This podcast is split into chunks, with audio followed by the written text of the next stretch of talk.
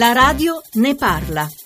Sono Marco dalla provincia di Milano, poiché ricevevo molte telefonate da parte di gestori della telefonia e anche per gestori dell'energia, mi sono iscritto al registro delle opposizioni nel 2012. Nonostante tutto ho continuato a ricevere telefonate, ho mandato anche dei fax al garante per la protezione dei dati personali, ne ho mandati diversi e anche ho sollecitato via mail una risposta, non ho mai avuto risposte. Vorrei sapere che cosa devo fare.